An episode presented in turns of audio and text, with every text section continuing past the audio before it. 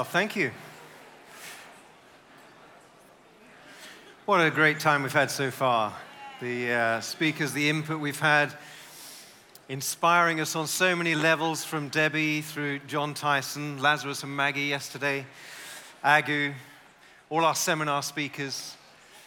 And I trust we still have some hours to go, but I trust that we'll, we'll leave here ready to you know, take the next chapter, to be spurred on to go and, you know, win the world for Christ. And, uh, you know, we're going to be praying more than we ever have, and we're going to be reaching out more than we ever have, and we're engaging with our community on a deeper level. And um, all these things are hugely important. I want to talk about something which is also important, and if we're really to do all those things as effectively as God has called us to do them, we need to take this into account at the same time. As some of you will know, 2017, the end of it was marked by serious illness in our family, starting with the youngest. Our grandson Jesse was in hospital here with bacterial meningitis for a period of time. And then my mother came to stay at Christmas, and on Christmas Day, she is the oldest in our family. She had what is known as a type 2 heart attack and spent 11 days again here in hospital. And we really appreciated it that some of you were aware of this and prayed for us. I'm really happy to report that both are doing really well. Both are showing no apparent signs of long term effects. But, you know, those, those little seasons were challenging on top of life and ministry and everything else. And my trips back and forth to the hospital, which were many, they weren't helped by the farcical situations that I experienced on two of my visits. So, on one occasion, I left uh, Debbie in Jesse's room and I went to the car park, which is an awful long way away from the ward, and so I got completely lost. I'm useless at directions, and I got very lost. And I got there and I discovered that the ticket machine does not take cards, credit or debit cards. So I went to the car and I opened up, and we've got a little ashtray there, and in there were coins. So I counted the coins out, and we had three pounds eighty, which was awesome. Went back to the machine, put it in, four pounds, please. So, oh my goodness, I'm 20p short. So I called Debbie. I said, Look, I'm 20p short. Do you have any change?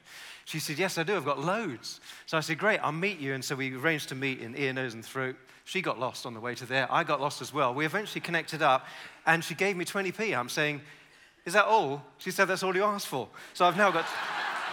I've got 20p. So I then get back to the car. The coins are back in the car at this point, and I went to get the coins. As I did, I got them out, I counted it, and I dropped a coin, a 20p. I dropped it. So now it's gone. And I'm searching all around the car. I think that's just not possible. It's gone. It's totally. Eventually, I got in the car, I drove it out of the parking space and parked it in another parking space, then got back to, and I found my coin and grabbed it. I ran to the ticket machine. I put the ticket in, ticket in ready with my four pounds, and five pounds. no, no, this isn't possible. So I stood there quite a while wondering what to do. I eventually found in my pocket here a folded up fiver, a new plastic fiver. I don't know whether the machine is not working out how to accept a plastic fiver or whether it was because it was folded, but it went in, reject reject. The story went on from there. I was eventually rescued by a very kind woman. That hospital, the Queen's Medical Centre, was, until a few years ago, the largest teaching hospital in Europe. And it has been described as a gigantic maze with endless miles of corridors. I am told by a doctor that it is possible to run a full marathon within its corridors without ever passing the same point. So my mother's now in hospital, and uh, I left her and headed for my car, again in the furthest car park, car park number three, and um, I got lost. I eventually got to it and uh, discovered I had no wallet. I knew I had my wallet because I just paid for Wi Fi in my mother's room. So I, I patted, it belongs in this part of my leather jacket here or in my jeans.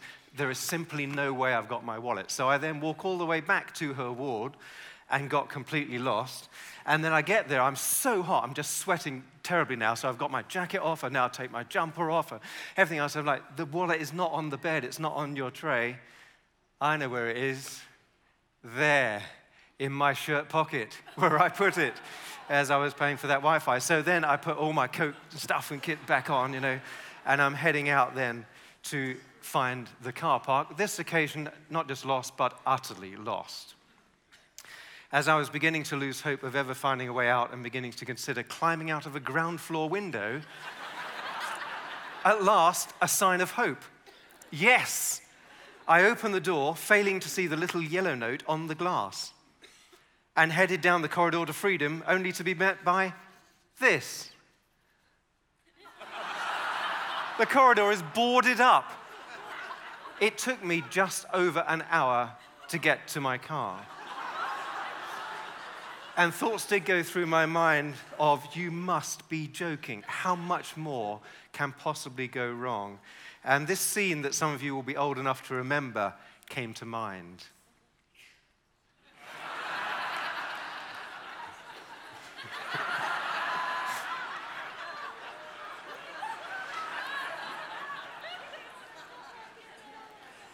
The remarkable thing was, which really quite surprised me, was that I found myself relatively at peace.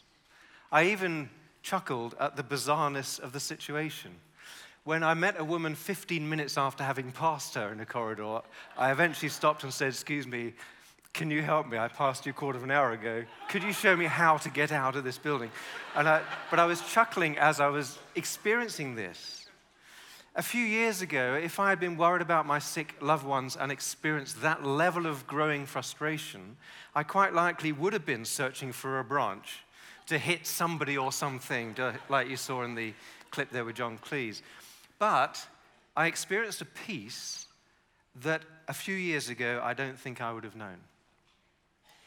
I talked about this experience and others with my spiritual director and also my psychotherapist which I mentioned last year.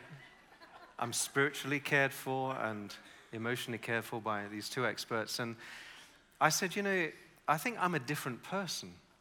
Over the last two or three years, I've become, you know, I'm living in a place of peace in the midst of storms that are completely shocking to me.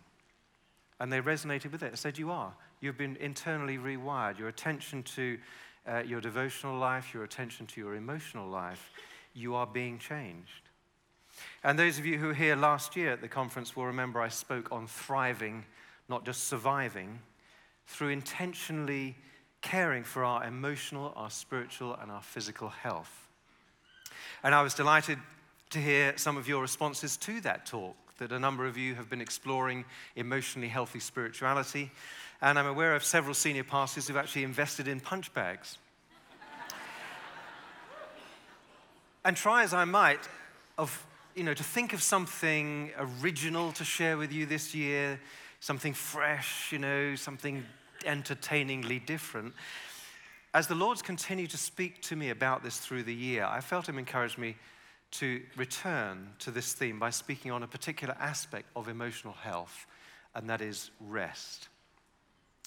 I should say from the outset that I speak as one who hasn't got this completely sorted. My tendency is to keep going when there's work to be done.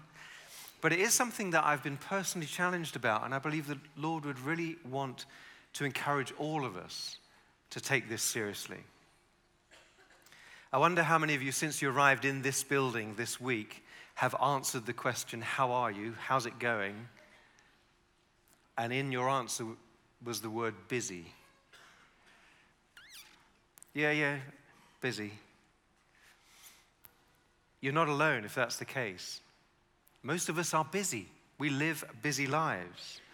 There have been many seasons where that word has been the obvious one that would describe my life. And uh, many of you know, for instance, that I enjoy the finer things in life, I, especially high quality fluid refreshment. Doesn't matter what it is, as long as it's expensive and well, you know, created, like fine whiskey or really good coffee or uh, you know, a few years ago, I decided I would explore the world of great tea.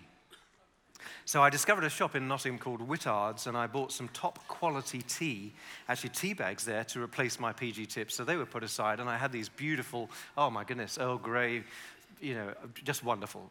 Anyway, so I put the kettle on. I'm waiting for the kettle to boil, and I unwrap the, this, unwrap the box and read it, and I'm looking forward to this new pleasure in my life, quality tea. And then I read on the back of the packet, allow the tea to brew for three to four minutes. I thought, I haven't got four minutes to wait for a tea bag to brew. I've got to get back to my desk. I've got work to do. And I realized, it really shocked me. I realized, you know, my life is not really that sustainable. A recent study found that two thirds of employees feel they don't have enough time to get their work done.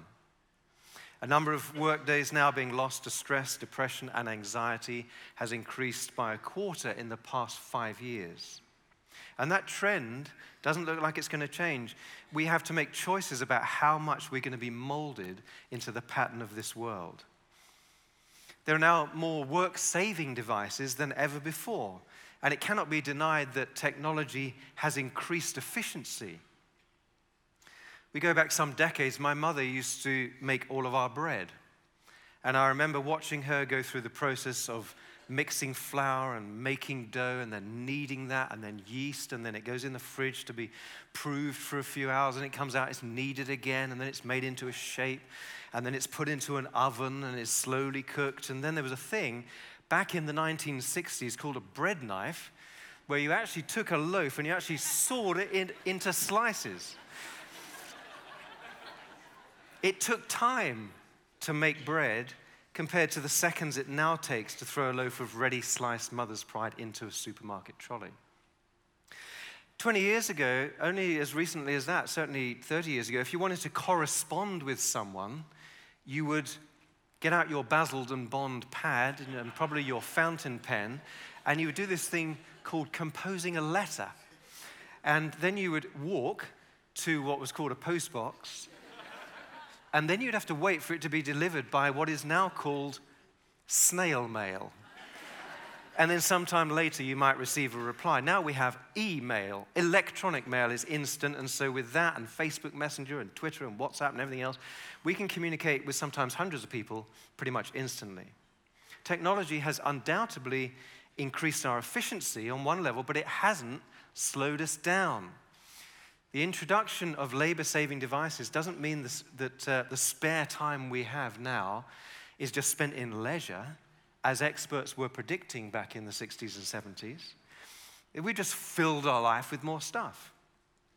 And changes in the way we communicate have blurred the lines between home and work.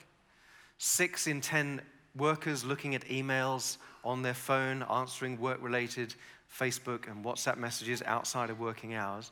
And this is a particular challenge uh, for those of us who are in pastoral ministry, actually employed by a church to uh, do the job of pastoring, because the lines between our job and the rest of our life can become very unclear, especially as we're passionate about what we do. I don't know how many of you have done StrengthsFinder. Uh, the results for me highlight that responsibility, belief, and achiever are my top three strengths. And uh, all of these are good traits, no doubt, but together they form a cocktail which can push me pretty hard. And those around me, indeed, can be pushed pretty hard. From my early 20s, I've always been a hard worker. And so in our first years of marriage, rarely took a day off, rarely took any holiday. And we would turn up at family events. We'd go and see Debbie's family, and we'd have a meal, and then all the people, sisters and so on would be around. And, and um, her family would notice that I was always tired.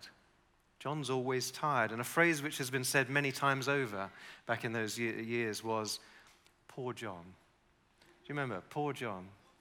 Been working too hard. As I moved from being a jeweler into pastoral ministry, my mindset was well, I'm now working for God and devoting my life to Him and His purposes. I'm going to pour out my life in the service of God, and I'm going to get to the last day of it absolutely shattered, having spent my life in ministry. And there's something good about that on one level, but I've come to realize the best way to get to the end to have been the most effective, to have had the greatest impact for the kingdom that God has wired into me and given me opportunity to leverage is to be the best me I can be. Indeed, the best husband and father and grandpa that I can be. And that comes out of a place of rest, not out of a place of striving. I will be more effective in ministry for the long term if I make it for the long term in good shape. Now, I don't think I'm alone in having a fairly full diary. The theme of this conference is freedom, and I suspect many of us really don't feel that free when we look at our diaries. Jesus said that he came to give us life and life to the full, but I'm not sure that a crammed diary is quite what he had in mind life to the full. He was the most effective person, of course, in kingdom ministry. And uh, he not only modeled a pattern of busyness and of rest, but we can learn about his intention for us from passages like Matthew chapter 11. Verse 28 Come to me, all you who are weary and burdened, and I will give you rest. Take my yoke upon you and learn from me, for I am gentle and humble in heart, and you will find rest for your souls. For my yoke is easy, my burden is light. I love the message translation of that passage. Are you tired, worn out, burned out on religion? Come to me, Jesus says. Get away with me, and you'll recover your life. I'll show you how to take a real rest. Walk with me and work with me. Watch how I do it. Learn the unforced rhythms of grace. I won't lay anything heavy or ill fitting on you. Keep company with me, and you'll learn to live freely and lightly. You'll learn to live freely, to live in freedom. We can see rest and freedom are evidently linked. Jesus says, Are you tired? Are you worn out? If so, his invitation is to walk with him and to live freely and lightly. And he invites us to learn from him. Watch how he does it. What do we learn from him? We can see with Jesus and his ministry, as it's recorded for us in the Gospels, this, this rhythm of work and rest, perfectly modeled by him. His schedule breathed. You know, there are periods of intensity and of withdrawal. And there are numerous examples of this if you walk with him through the Gospels. There were many, many people wanting Jesus' time, but even when he was most in demand, he wasn't pressurized by other people's agendas, and he really did live freely and lightly. All of us will experience seasons, of course, of busyness. But in this passage, we see that although our to do lists may be long, God's intention is that there, there should be a sense of freedom. A freedom that only comes when we're not striving and struggling through these busy times, but trusting in Him and doing those things that He has uniquely created us for. And then the second thing we learn from this passage is that His yoke is supposed to be easy.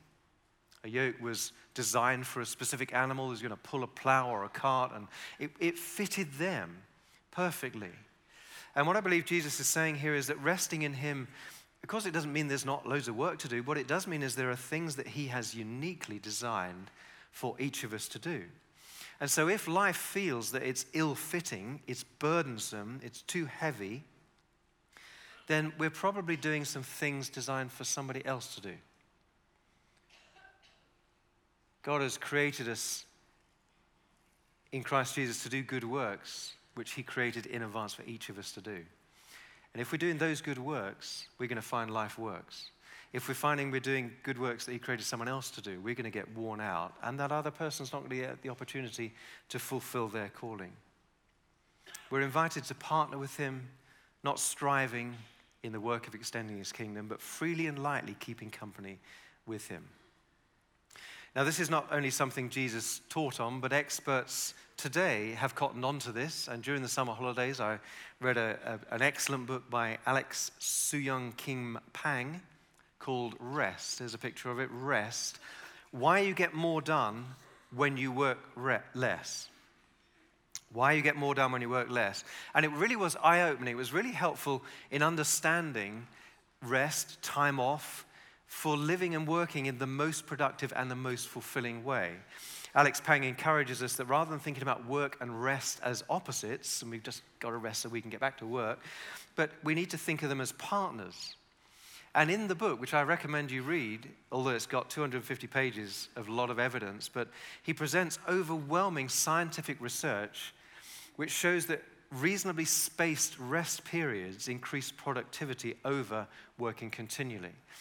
Neuroscientists have found that far from being dormant when we sleep, when we rest, when we even daydream, parts of the brain that are inactive during work become active during rest, strengthening the brain, enhancing our capacity to learn, be creative, problem solve, improves our emotional intelligence. And so sometimes, uh, you know, you'd be at your desk and think, how are we going to do this? How are we going to resolve this problem? There's this and this. I can't see the wood for the trees. Go and sit in the garden, listen to a bird singing, and half an hour later you're like, that would work. An idea comes to you. It came because of the rest, not because of the striving. So when God asks us to build rest into our lives, it's because he, understand the crucial, he understands the crucial role it plays. Pang unpacks that it's not, rest is not just not working, rest is not the absence of work, rest is something very deliberate. And one of the chapters I love in his book there is a chapter on deep play, an activity which is really enjoyable, but is also absolutely engrossing probably quite challenging and demanding of one's complete focus.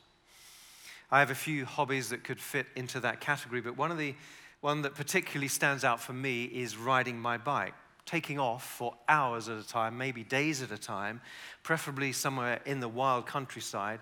It recharges me emotionally. And even if I get back physically tired from a long ride, I'm replenished and rested and refreshed in a most amazing way. Last summer, my motorcycle was 20 years old and it was beginning to get a bit unreliable. And spurred on by the encouragement from my spiritual director, my psychotherapist, and my coach to get out and ride more, one of them said to me, Would you be a better national director if you rode more? Yes. Would you be a better pastor if you rode more? Would you be a better husband if you rode more? Yes. He said, Well, ride more. I was also encouraged by the chair of Vineyard Movement Trustees to get something more reliable, so I bought a younger bike. And with it, I got this the owner's manual. It's a very important little book which I've consulted carefully. In fact, in the first week of getting the bike, I read most of the 270 little pages. There are a lot of pictures in there, but nevertheless, I did read it, and it tells me how things work, what I need to do to keep the bike running in tip top condition. Got to keep the tire pressures correct and know how the controls work and check the oil and the coolant levels. And it tells me in here about the maintenance schedule. If I do certain things at certain times, change the oil every year, top up the fluids, replace the air filter, then my bike will perform well and it will last me a long time. And this is written by Ducati, the manufacturer, who should know they designed the bike they know everything about how to enable it to run at peak performance for the duration of its life. Now, we all have an owner's manual. We all have at least one copy of it. You know what it's called, right? The Bible. It's written by the manufacturer who designed us, who knows everything about us, and how to enable us to run at peak performance for the duration of our lives. And God says the maintenance schedule for living for instance, is every seventh day we're to take a day of rest, a Sabbath, to rest physically, get replenished emotionally, get refocused spiritually.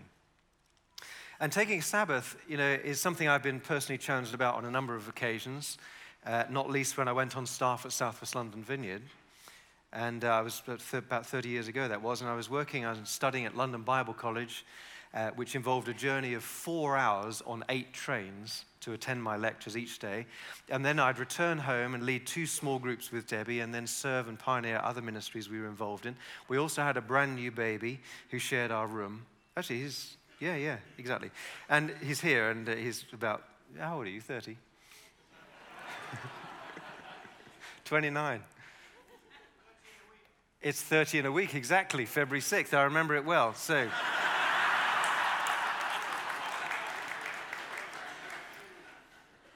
30 years, a week under 30 years, um, he was rubbish at sleeping, quite honestly. He shared our bedroom, that was the problem. And so also my nights were very disturbed. And so John Mumford, who was leading the, uh, the church, Southwest London Vineyard at the time, he insisted I take a full day off every week, which I'd never really done up to then. He said, Look, life is a marathon, it is not a sprint. If you're going to be functioning for the long haul, you have to get this sorted out. And although at the time I could hardly begin to fit all I was doing into seven days, let alone six, I took that challenge seriously. And since then, I've taken, almost without exception, a day of rest each week and uh, four to six weeks holiday each year. Because I realized I was breaking a commandment, the, the fourth commandment. We find it in Exodus 20, verse 8 Observe the Sabbath and keep it holy. You have six days in which to do your work, but the seventh day is a day of rest dedicated to me. On that day, do no work. It's the longest of the Ten Commandments. God has more to say about taking a day of rest than he does about murder or adultery. And his command to us is that we choose to prioritize a Sabbath and to do that even in the most stressful of times. So in Ezekiel, sorry, Exodus 34 21, on the seventh day you shall rest, even during the plowing season and harvest, you must rest. So that means don't work on the Sabbath. Even in the busiest seasons of your life, though the seeds may be planted later than you'd hoped, the harvest may get rained on, it may mess with your plans, and uh, you need to make that decision to rest. We can learn to rest even in the most hectic and stressful of times because as we seek to live life the way God has designed us to live, we can be confident in cooperating with Him that He will look after us. And again, experts agree with God. Alex Pang, again from his book, Rest, has never been something you do when you have finished everything else. If you want rest, you have to take it. You have to resist the lure of busyness, make time for rest, take it seriously, and protect it from a world that is intent on stealing it. Last year, I recommended Pete Scazzero's Emotionally Healthy Spirituality. I hope all of you have read it. And I've been delighted to hear that many of you have. And I've also enjoyed his subsequent book. This is The Emotionally Healthy Leader. If you took that last recommendation, I really would encourage you to take this one. And he has a superb chapter in here on the Sabbath. I, I read it sitting by Lake Windermere, and uh, it just is absolutely wonderful. And he notes that pastors, particularly, but people in Christian ministry generally, are often the very worst offenders when it comes to ignoring God's command to rest. And he says a Sabbath is not just a day off where you just stack up all the things that you need to. Got to go to the bank. I've got to fix the toilet flush. I've got to do that. Do the shopping there. Make all that thing happen. And it all just you finish like shattered, ready to start your week. He says, do all that stuff the rest of the week. On the Sabbath, it's all about delight. It's all about stop work, enjoy rest, practice delight, and contemplate God. Sabbath is to be a day of delight, and I think there's more, much more for me to learn about that, but I'm already beginning to put that much more into effect. Instead of doing the chores that I've saved up, what would delight me today? What would delight me and my wife most today? Let's do that. Let's spend the time being delighted and delighted in each other and in the Lord and our family. The philosopher Socrates once said, Beware the barrenness of a busy life. For some of us here, we're filling our lives with so much, we're spreading ourselves so thinly, we're not experiencing abundant life. And we have to make a choice, you know, a choice to make time for rest. I found Eugene Peterson quite helpful here. He puts the things that are important to him in his diary first before everything else. So he plans in prayer, reading, silence, and solitude. He plans in leisure, relationships, so that he, does, he can avoid becoming too busy to rest. And then he says, whatever else fits in on top of that, I'll do those things. He says, if there's not time to nurture these essentials, I become a busy pastor, harassed and anxious, a whining, compulsive Martha instead of a contemplative Mary.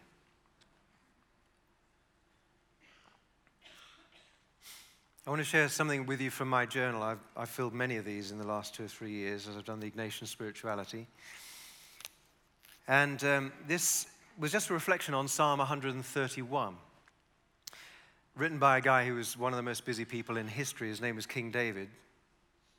And he writes this My heart is not proud, Lord. My eyes are not haughty. I don't concern myself with great matters or things too wonderful to, for me. But I have calmed and quieted myself. I'm like a weaned child with its mother. Like a weaned child, I am content. Israel, put your hope in the Lord. David was one of the most powerful men in the world at that time. And uh, he was a king who handled concerns and challenges and issues of governing this kingdom in a very volatile world. And yet, rather than thinking too highly of himself, he chose to walk with God like a child, to walk with God, our hand in his. And that was a theme when we built this building that our hand in his. When the going gets rough, we reach for our Father's hand, and he reaches down, and we take his hand and walk with him. A great picture of dependence.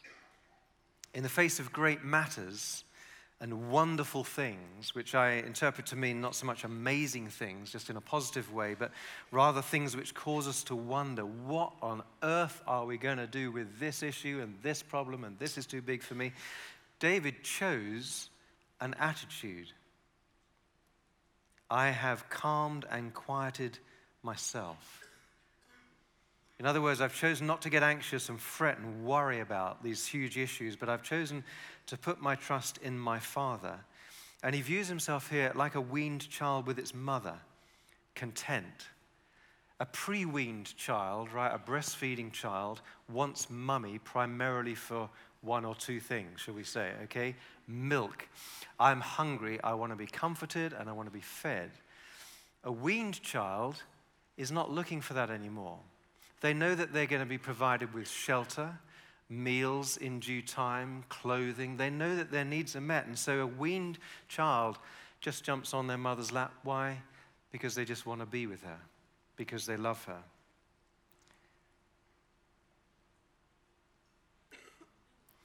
I was reminded actually on the first night Debbie talked about walking to the bank with her dad as a little girl and just holding his hand and taking three steps for every one of his. On the way to the bank, with no idea whether he was going to plead with the bank manager to extend some sort of loan because they were in financial difficulty. No idea what the business was they were going to transact when they got there. Simply, I'm with my dad, and he can take care of all those things. And I love that and this picture of us in leadership, whether we're in business, whether we're working in the world, whether we're working in the church. You know, we don't have to carry it all. We only have to carry what God has entrusted to us to carry and to get the perspective right when it comes to what He will carry. And it's a, it's a volitional choice when we're getting wound up and stressed and anxious and worried. I have calmed and quieted myself. And I find in my devotional times, I'll very often, after I've prayed and read the Bible or whatever, I'll, I'll just sit still, maybe for 15 minutes, in as complete silence as possible. And the only thing I allowed to go through my head really are scriptures that talk about being still. For instance, Exodus 14 14. The Lord will fight for you. You need only to be still. Psalm 37 Be still and wait for the Lord.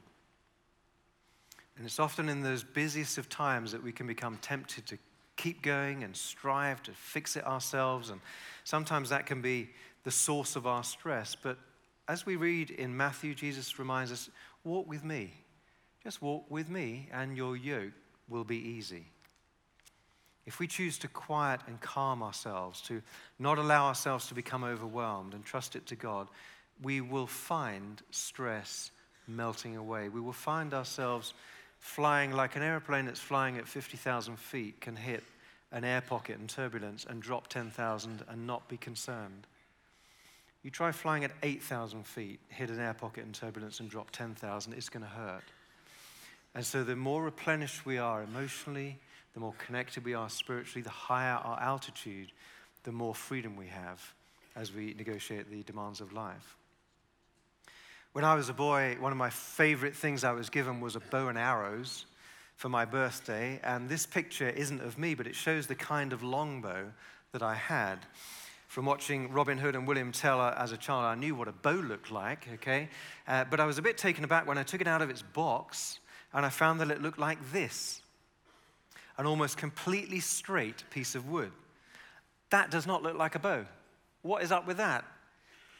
And my dad showed me how to string it, to attach the string to one end and then push down with all my might on the other end to bend the wood until the loop of the string could be slipped over the groove in the end.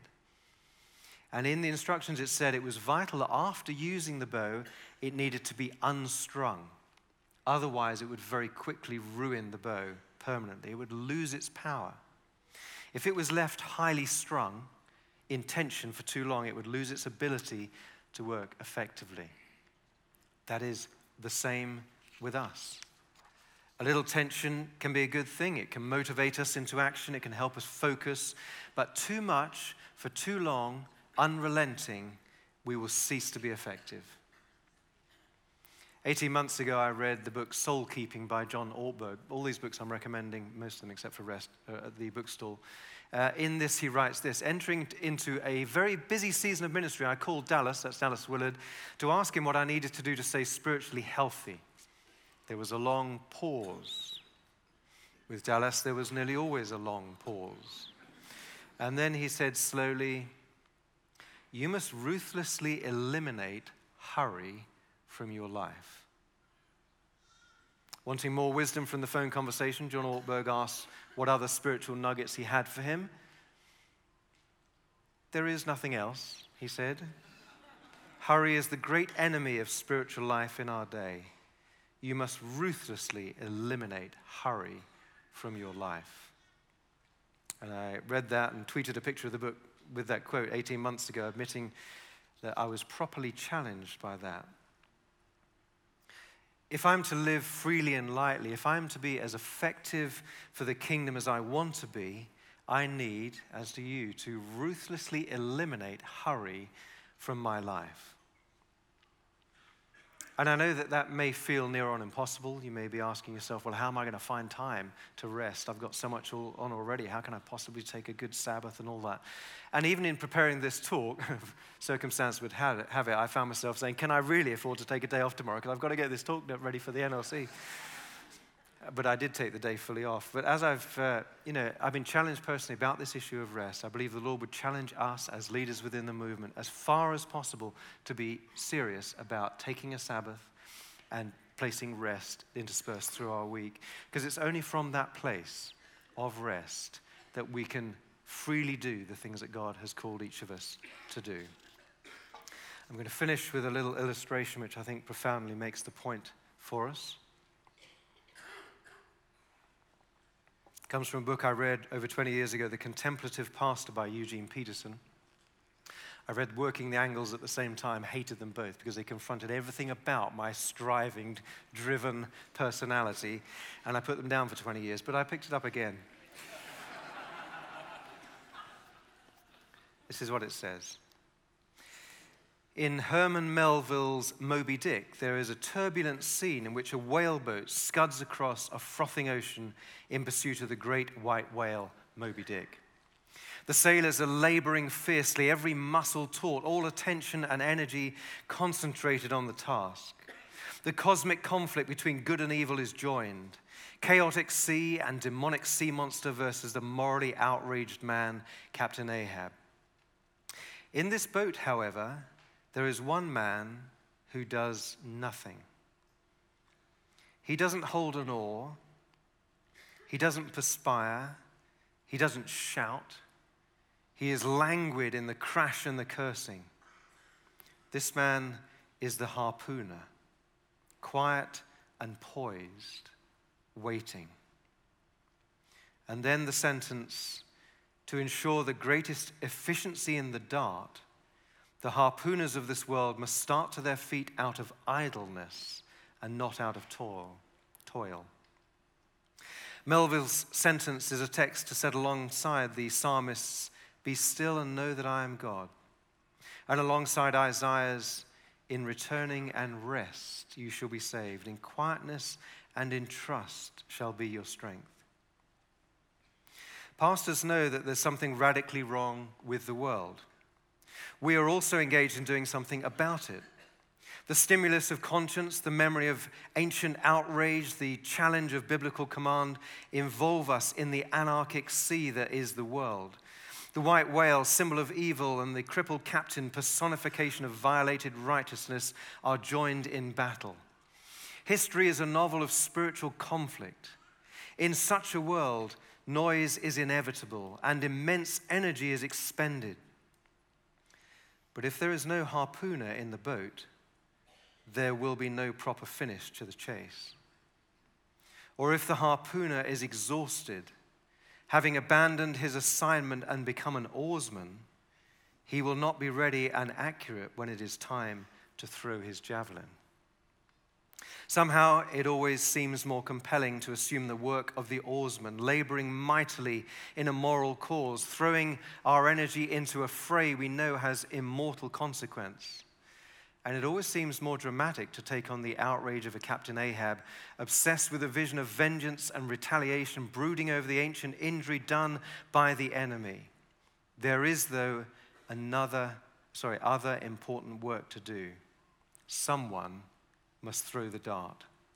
Some must be harpooners.